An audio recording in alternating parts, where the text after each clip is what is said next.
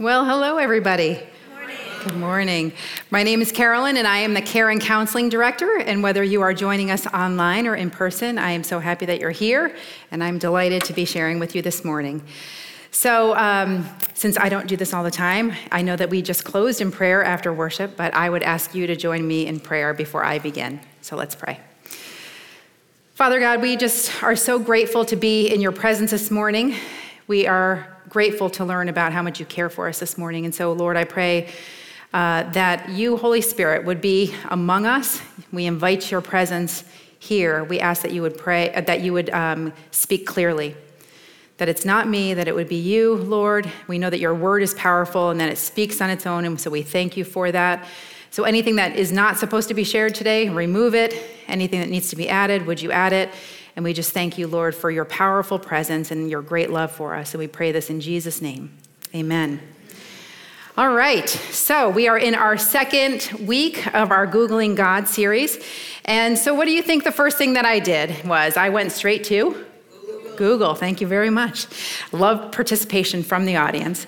And out of curiosity, the first thing that I Googled was what is the weirdest questions that are asked of Google? And here's what I got How many toes does a rhinoceros have? Pretty weird, right? So, Thank you. We have somebody who knew it. Last time we did not. So we got somebody three, if you didn't hear, three, three toes. All right, here's a couple of even stranger questions. Why is your face on your head? I think people were maybe tired when they asked that question. But keep in mind, this came up high on the search, so many people asked this question. Why does cucumber taste like shampoo? That has not been my experience. What is the length of spaghetti? Can helicopters fly upside down? Now, I don't know about you, but that one piqued my curiosity, so I actually clicked, clicked, on it. And what I found out, if you want to know the answer to that, is that there are modern helicopters that can actually flip over. So, although they can't fly upside down, they are momentarily upside down. So, there's the answer to that question. You can check me if you'd like. Um, another question Where are my keys? Don't you wish that Google could answer that one for you? And uh, a famous uh, crowd pleaser, finally, who let the dogs out? All right. The next question that I asked Google was what were the most asked questions of 2023? And here's what I found out. What show or movie should I watch on TV? This was asked 7.5 million times every single month. Wow is right. That's a little sad that this is the focus of what people want to know. Um, what is my IP address? Was the second most popular question coming in at 3.6 million times monthly. Followed by, if it's tax season, where is my refund? Which I think we can all relate to, can't we? I mean, if it's been taking a little too long, where's my refund? How do I find out? Right? Um, and then another most commonly que- asked question, and I want to know how many of you in the audience know this one how many ounces are there in a cup? Yes, you guys are a smart crowd this morning. All right, the final question that I asked of Google was what are the top existential questions or questions relating to, to the existence, to our existence, or to the existence of God? Is there a God? Is the first one. Is everything going to be okay? Who am I? Why is there evil in the world? And then what we're going to be talking about today does God care? So I love what Tim said last week. He said, God invites us to ask these questions. And that is so true. He doesn't shut these questions down. He doesn't uh, like discourage us from wrestling these out. We actually have a story in scripture that is wrestling with God. He actually encourages us to do these things. He's big enough to answer them. And he's not bothered by them. He wants to be honest with us. He's not bothered by our frustrations or discouragement or the questions that we have. He wants us. He invites us to ask these questions. What I would say is that in our wrestling, when we take it to Google, Make sure that you bring those Google answers and compare them to what Scripture has to say and see if they match up. And that's what we're going to be doing today. So, speaking of Scripture, before we jump into Scripture, I have a childhood story that I'd like to share with you.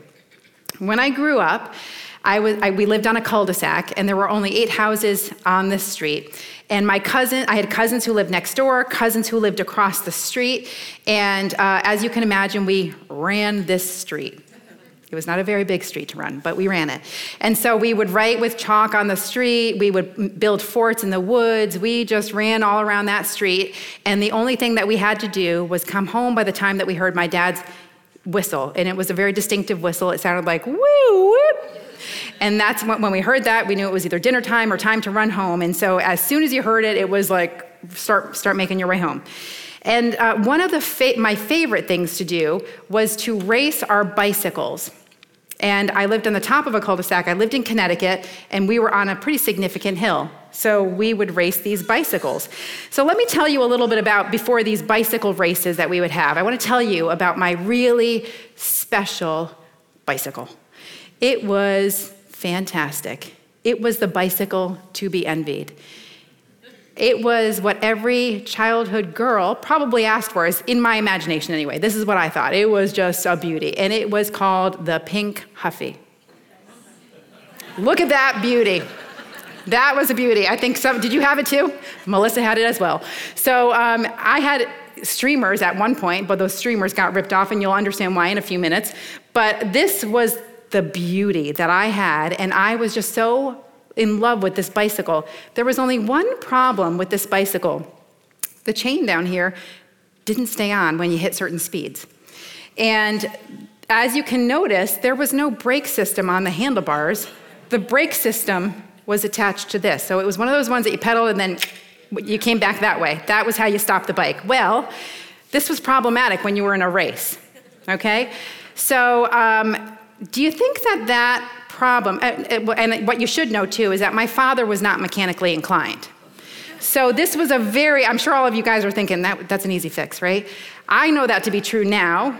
Did not know that because my father was not mechanically inclined. So every time this happened, I would flip my bike over, you know, use the pedal, get that thing back on, flip the bike back over, and off I would go. No one fixed this problem for me. Didn't know it was an easy fix. Now I know it was an easy fix. So I would just keep going on this thing. So, do you think that that stopped me from racing? No, it in fact did not. You guys are a very smart crowd. So, as I mentioned earlier, we were on a hill, and it was a pretty significant hill. My cousins, friends, siblings, and I would line up, and my older sister would call out, one, two, three, go. And off we would tear. And when I was about halfway down the hill, my chain would fall off and I would hear it clunk and my, my feet would start going faster and I would think, oh my gosh, oh my gosh. And I would start looking for my exit strategy. How am I going to stop this thing? And I would really know that I wasn't going to win the race anyway, so I needed to figure out how to stop my bike because if I got too far down the hill, there was a busy street followed by the barrier that led to I 84. So it was like, okay, figure this out and figure it out quickly. Well, this one particular race, I got way further down the hill than I typically got, and I was down to Mrs. Mosley's house. And I thought, okay, where do I go? Where do I go? Mrs. Mosley's flower bed had rocks in front of it. So I thought, if I hit that, I'll come to a stop. So I hit Mrs. Oh, I think I'm telling you too much of the story. I was, oh no, I, I, I did want to tell you this much of the story. I hit her flower bed and I went flying through the air, followed by my bicycle, and here I landed in her flower bed and tore part of it up. So I bet you're wondering what in the world does this have to do with does God care? Well, I assure you, it does. So hang in there tightly with me because I'm going to get back to the rest of that story in, in a little while. But don't forget about this bicycle story, okay? So now we're going to pick up in Scripture and we're going to go to the Old Testament, which is a part of Scripture that was before Jesus was born. And we're going to be reading in the book of Genesis, which is the first book of the Bible. We're going to be starting in chapter 16. But before I pick up where we're going to be, I want to give you a little bit of history before that part. And we're going to be talking about Abram and Sarai, which were later named Abraham and Sarah, and they had been waiting for the fulfillment of God's promise to Abraham that they were going to have a child. And Abraham was about 75 years old when he got this promise. And while waiting, which I don't know about you, but waiting can be difficult, right? This is what Sarah said. She had an idea, and she says in 16, verse 2 The Lord has prevented me from having children. Go and sleep with my servant Perhaps I can have children through her. Hmm. So now this may sound like a radical concept to us, What in the world is going on here? First of all, we don't have maidservants in our modern day, in our, in our culture, but we need to understand a little bit more about what's taking place to really understand the fullness of, of what's going on. In that culture, to be barren or unable to bear children was a social stigma. You were, would be unable to pass on your family line, okay? And also, oftentimes, men had more than one wife. So if one of your wives was unable to bear children, what was her worth, right? And this is what Sarah was at. She could not provide this for her husband. And so, keeping that in mind, I want to tell you too, as they were waiting, 10 years since the promise that God had given Abraham had already passed. So we're not just saying like a week or two or a couple months had gone by since Sarah had been waiting. 10 years had gone by. And so let's think about what that might have meant for Sarah. Sarah, the enemy, may have been speaking to, to Sarah, whispering some lies. Scripture doesn't tell us that, but we might be able to take some creative license here and wondering what, what lies might Sarah have been falling prey to. And they might have, might have sounded like this. And see if you can relate to some of these. God spoke to Abraham and promised him. Are you sure that that promise included you too? Maybe God doesn't love you as much as he loves Abraham. Do you really think that this can happen for you at your age? I mean, are you kidding me? What are you waiting for? Why don't you take matters into your own hands? I mean, surely what God meant was fill in the blank. And the justification process began, and a new plan was hatched. And in this new plan, there was an unwillingness to continue to wait for God's timing. Sarah gives her maidservant Hagar to Abraham, and Hagar conceives. And scripture also says that when she conceived, Sarah's maidservant Hagar began to despise Sarah. That's the word that's used, despise, pretty strong language. And Sarah get, becomes mad at Abraham. Listen to how the story get, becomes even more dramatic. She get, becomes mad at Abraham and she says, You are responsible for the wrong that I am suffering. Can you imagine? That's convenient, right? Feels a little bit like a soap opera. And so, to which Abraham tells Sarah, Do whatever you think is best. And so, here's where we pick up in the scripture to find out whatever Sarah thought was best. In chapter 16, verses 6 through 13, this is what it says Then Sarai treated Hagar so harshly that she finally ran away. The angel of the Lord found Hagar beside a spring of water in the wilderness along the road to Shur. The angel said to her, Hagar, Sarai's servant, where have you come from, and where are you going? I'm running away from my mistress, Sarai, she replied. The angel of the Lord said to her, Return to your mistress and submit to her authority. Then he added, I will give you more descendants than you can count. And the angel also said, You are now pregnant and will give birth to a son. You are to name him Ishmael, which means God hears, for the Lord has heard your cry of distress. This son of yours will be a wild man, as untamed as a wild donkey. He will raise his fist against everyone, and everyone will be against him Yes, he will live in open hostility against all his relatives. Thereafter, Hagar used another name to refer to the Lord who had spoken to her. Listen to what she says. She says, You are the God who sees me. She also said, Have I truly seen the one who sees me? A caring God is one who sees us and hears us. Now, to fully understand the beauty of this passage, we need to dig a little bit deeper. The angel of the Lord in the original language was said Malak Yahweh, two words next to each other.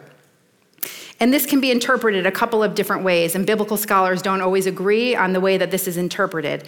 But if you uh, saw, if you interpret it as the angel of the Lord, meaning an angel from the Lord or being just a messenger, typically in Scripture you'd only see the word malak there. You wouldn't see it paired with Yahweh.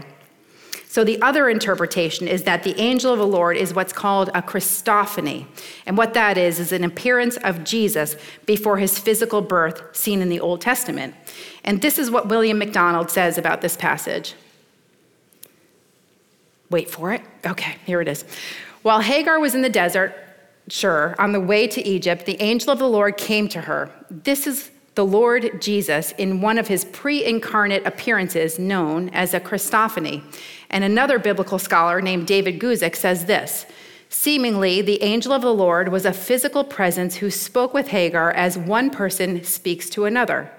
We don't have the sense that this was a mere spiritual impression or a voice in the wind. There was a person physically present with Hagar, and that person was the angel of the Lord.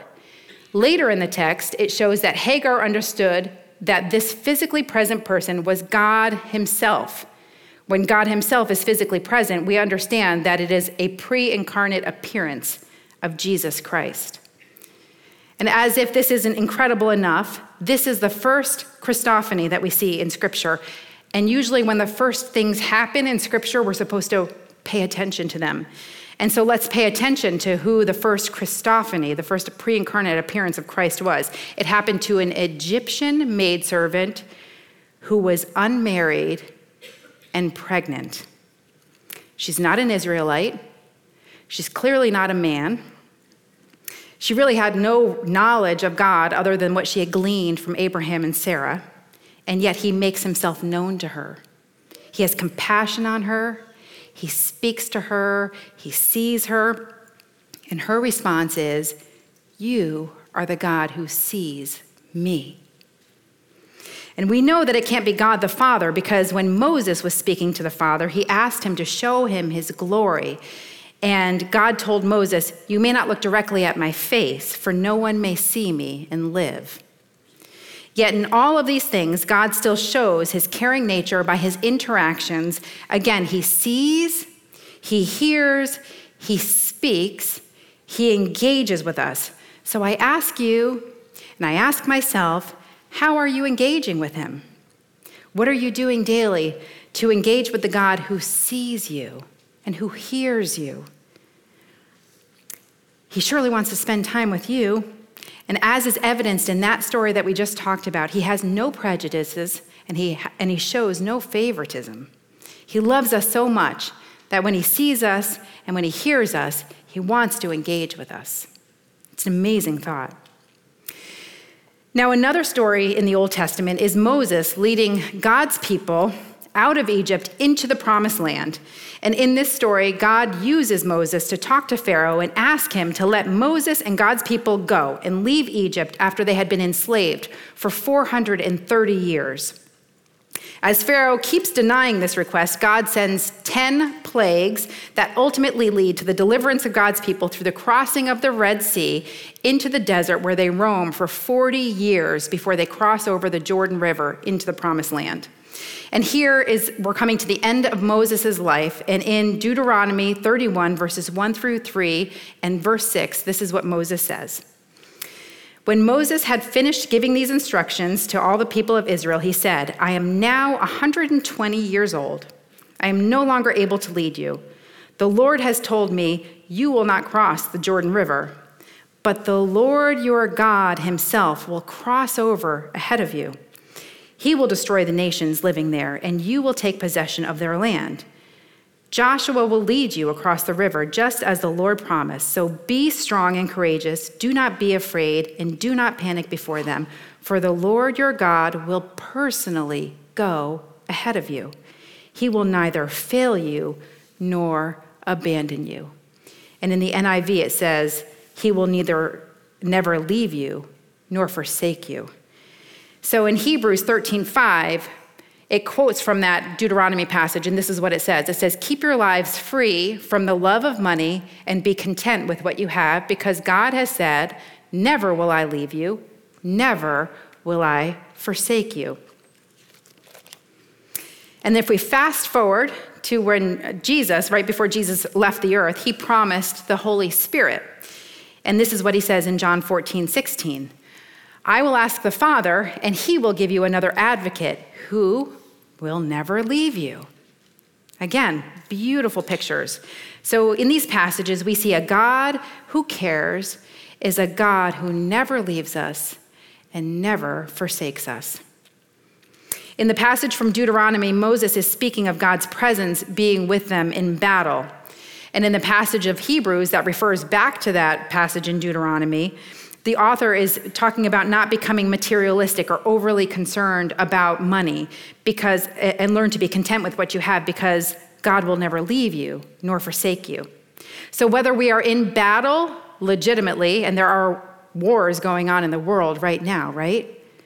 Whether we have wars in our families, whether we have wars going on in our mind, whether we have wars going on with us physically, whether we're worried about our bills, whether we're overly concerned about keeping up with the latest or greatest, all of these things are addressed in Scripture.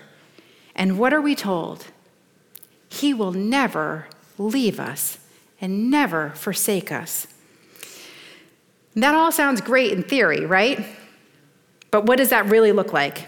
So I have heard these passages quoted to me throughout my whole entire life, but when life threw me a couple of major curveballs, these verses came to life for me, and I want to share a couple of those with you.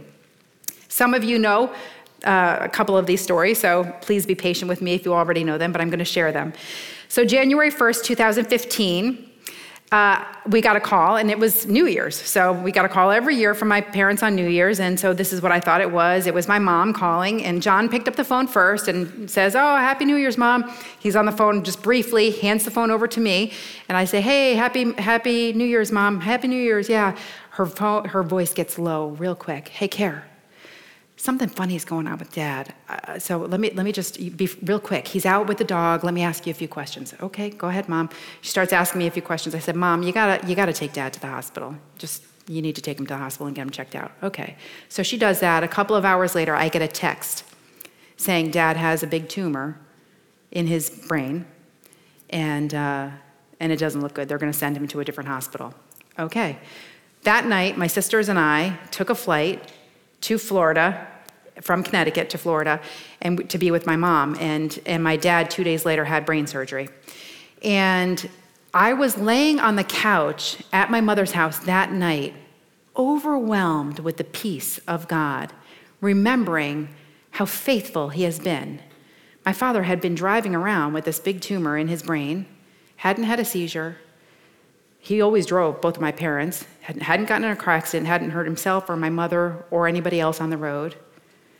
God had been so faithful, and I was just filled with gratitude and praise as I was thinking about how faithful God had been. He had never left them, never forsaken them. He was with us. We were able to get down there in time to be with them.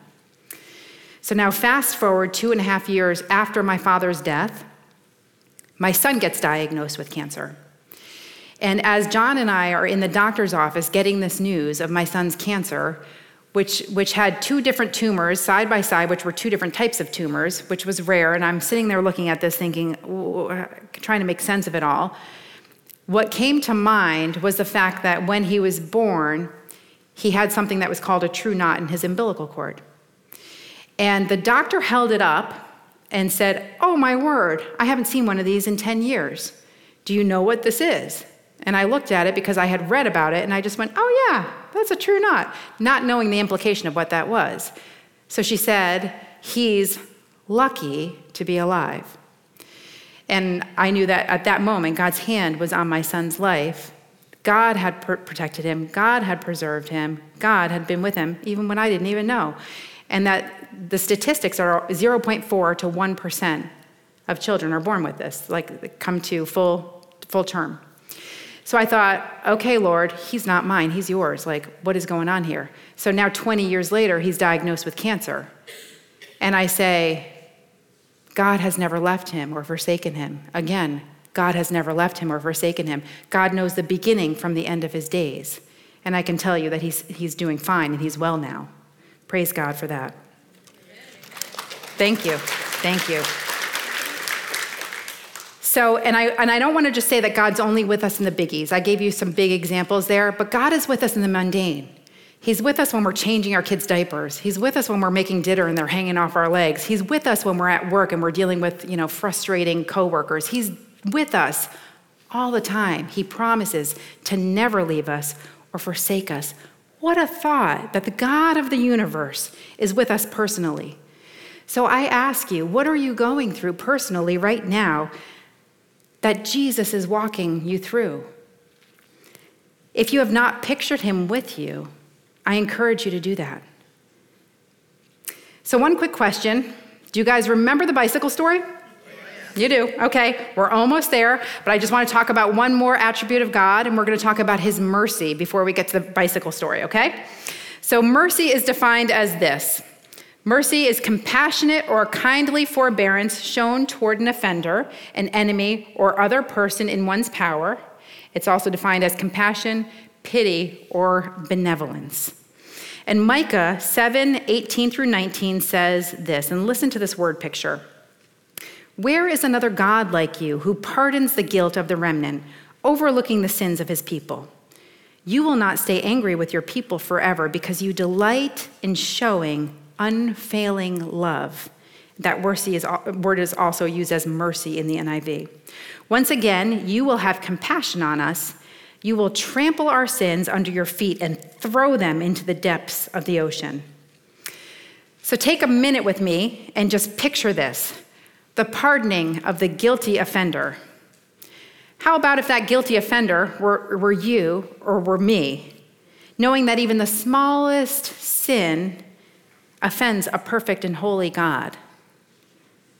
Yet the scripture doesn't say that he, he, it says that he not only pardons it, he doesn't stay angry forever, but he delights in showing us love and mercy, and he has compassion on us. And he doesn't trample on us, he tramples on our sin.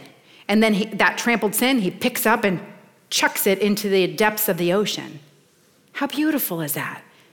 And that picture is pointing to what Jesus accomplished on the cross. It's amazing. That's how much Jesus loves us and cares for us. James 2 13 says, Mercy triumphs over judgment. Think about that for a second. It's amazing. Romans 8 1 says, So now there is no condemnation for those who belong to Christ Jesus. A caring God is a God who desires mercy over judgment. So now I want to explain to you how my bicycle story ties in. Again, I think I left you some with me flying through the air with my bicycle following behind me, landing in Mrs. Mosley's garden, tearing it up, right? So you, th- you see, I, uh, I was immediately panicked when I landed in her garden. I was freaking out, quite frankly. I thought, I am in serious trouble. And I made assumptions. I assumed that she was going to be angry at me. I assumed she might even be livid at the new state of her flower bed or lack thereof. Um, she had every right to. She had every right to. How many times had she seen me tearing down that street making poor choices? How many times did she see that I had to go flying off into the, you know, somebody else's yard and think, how, how many times is she going to do this? I mean, come on. This is ridiculous. And this time, it ended up where I tore up her flower bed. So I made a lot of assumptions about what was what was she, what her reaction was going to be. She had every right to be mad, but she didn't do that. She came running out of her house so you see, she had known me since I was four years old, and I was friends with her children, and she was a kind hearted woman. She saw me flying through the air, and I'm sure she heard me screaming as I was doing it. She ran outside to me, she got down low, and she held me there while I was trying to get up. And she said, Are you okay, honey? Are you sure you're not hurt? She said it with the kindest voice, the most tender eyes. She had seen me she had heard me, she came to be with me, and she desired to offer me mercy over judgment. She was a beautiful in person representation of the love of Christ in a moment when I had made assumptions about how she was going to respond to my poor choice, and she didn't respond that way at all. So before I close, I want to share a story out of scripture, and I'm going to paraphrase it because I'm going to tell the story. So I want you I want to encourage you to read it on your own. It's from John 8 verses 3 through 11. So I'm just going to tell it as a story, but go back and read it for yourself. And this story is when Jesus has religious leaders um, and Pharisees, they take a woman caught in adultery. And interestingly enough, the man that she was caught sinning with is not brought out with her. But she's brought out to Jesus, and there's a whole crowd of people there, and, and is told, This woman was caught in adultery. What do you say that we should do? The law says that we should stone her. And so Jesus bends down, and it says, and he writes in the sand with his finger because they were trying to trap him. And so, as he's writing in the, in the dirt with his finger, he says, Okay, he who is without sin cast the first stone. That's how he responds to them. So, scripture tells us after he tells them that, he gets back down, he starts writing in the sand again. And as he hears thuds of rocks dropping one at a time, it says, from the oldest to the youngest, they start leaving one at a time. And when everybody is gone, Jesus stands back up and goes over to the woman and says to her, Where are your accusers? Didn't even one of them condemn you? No, Lord, she says. And Jesus says, Neither do I. Go and sin no more.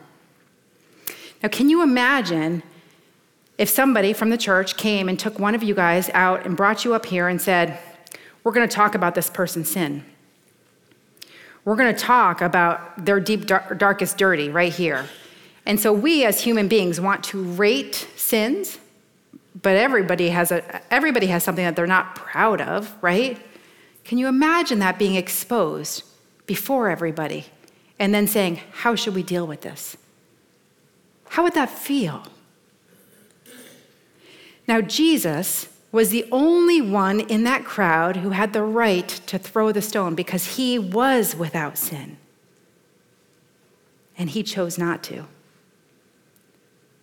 Where are those who condemn you? Where are your accusers? Has anybody uh, condemned you? Neither do I. Isn't that amazing? I don't know if that shows you that Jesus, his mercy, triumphs over judgment. It's beautiful. So I ask you are there areas of your life where you have made assumptions about God not caring about you? Where have you chosen to believe your thoughts and feelings rather than the, the truth about what Scripture teaches us about how much Jesus cares about you? Will you choose today to respond to that instead of assumptions that you may have made? So, if you have been wondering about God and today have decided, you know what? I've been thinking about it and thinking about it and thinking about it, but today is the day that I, I, I, am convinced God really does care about me. Jesus really did come to die for my sins. Today is the day of salvation. Scripture says if you confess with your mouth and believe in your heart that Jesus is Lord, you will be saved. And so I just want everybody to bow your heads, close your eyes. And so, what I just described now, if that is you, I want to encourage you to pray this prayer with me. Jesus, I believe that you are who you say you are, that you are the Son of God that you are the Savior of the world. I recognize that I am a sinner in need of a Savior. And so I ask you, Lord, to come, to forgive my sins. I believe that you died, that you were buried, that you rose from the grave, and that you are coming again. Please come and live in my heart. In Jesus' name I pray. Amen. So, just keeping your head bowed and your eyes closed, if anyone prayed that prayer for the first time, would you raise your hand? All right, I see that hand. Welcome to the family of God. Wonderful. All right. Now, if there is anyone here who also wants to pray to rededicate their lives, and just their thoughts are, you know what, I had forgotten about how much God cares about me. I had forgotten about just how crazy mad Jesus is about me. Then let's pray and, and rededicate our lives. So if, if that is you, this is how we're going to pray. Lord Jesus, we just come before you and we thank you for your great love and care for us. I rededicate my life to you and ask you to help me to live a life that honors you and to be able to tell others about your great love for them and your care for them as well. And I pray this in Jesus' name. Amen. All right. If any of you guys prayed that prayer, raise your hand. Wonderful. Thank you. Thank you. All right. That is wonderful. This is great news. God loves us so much. He cares about us so much. Would you stand with us as we sing our closing song?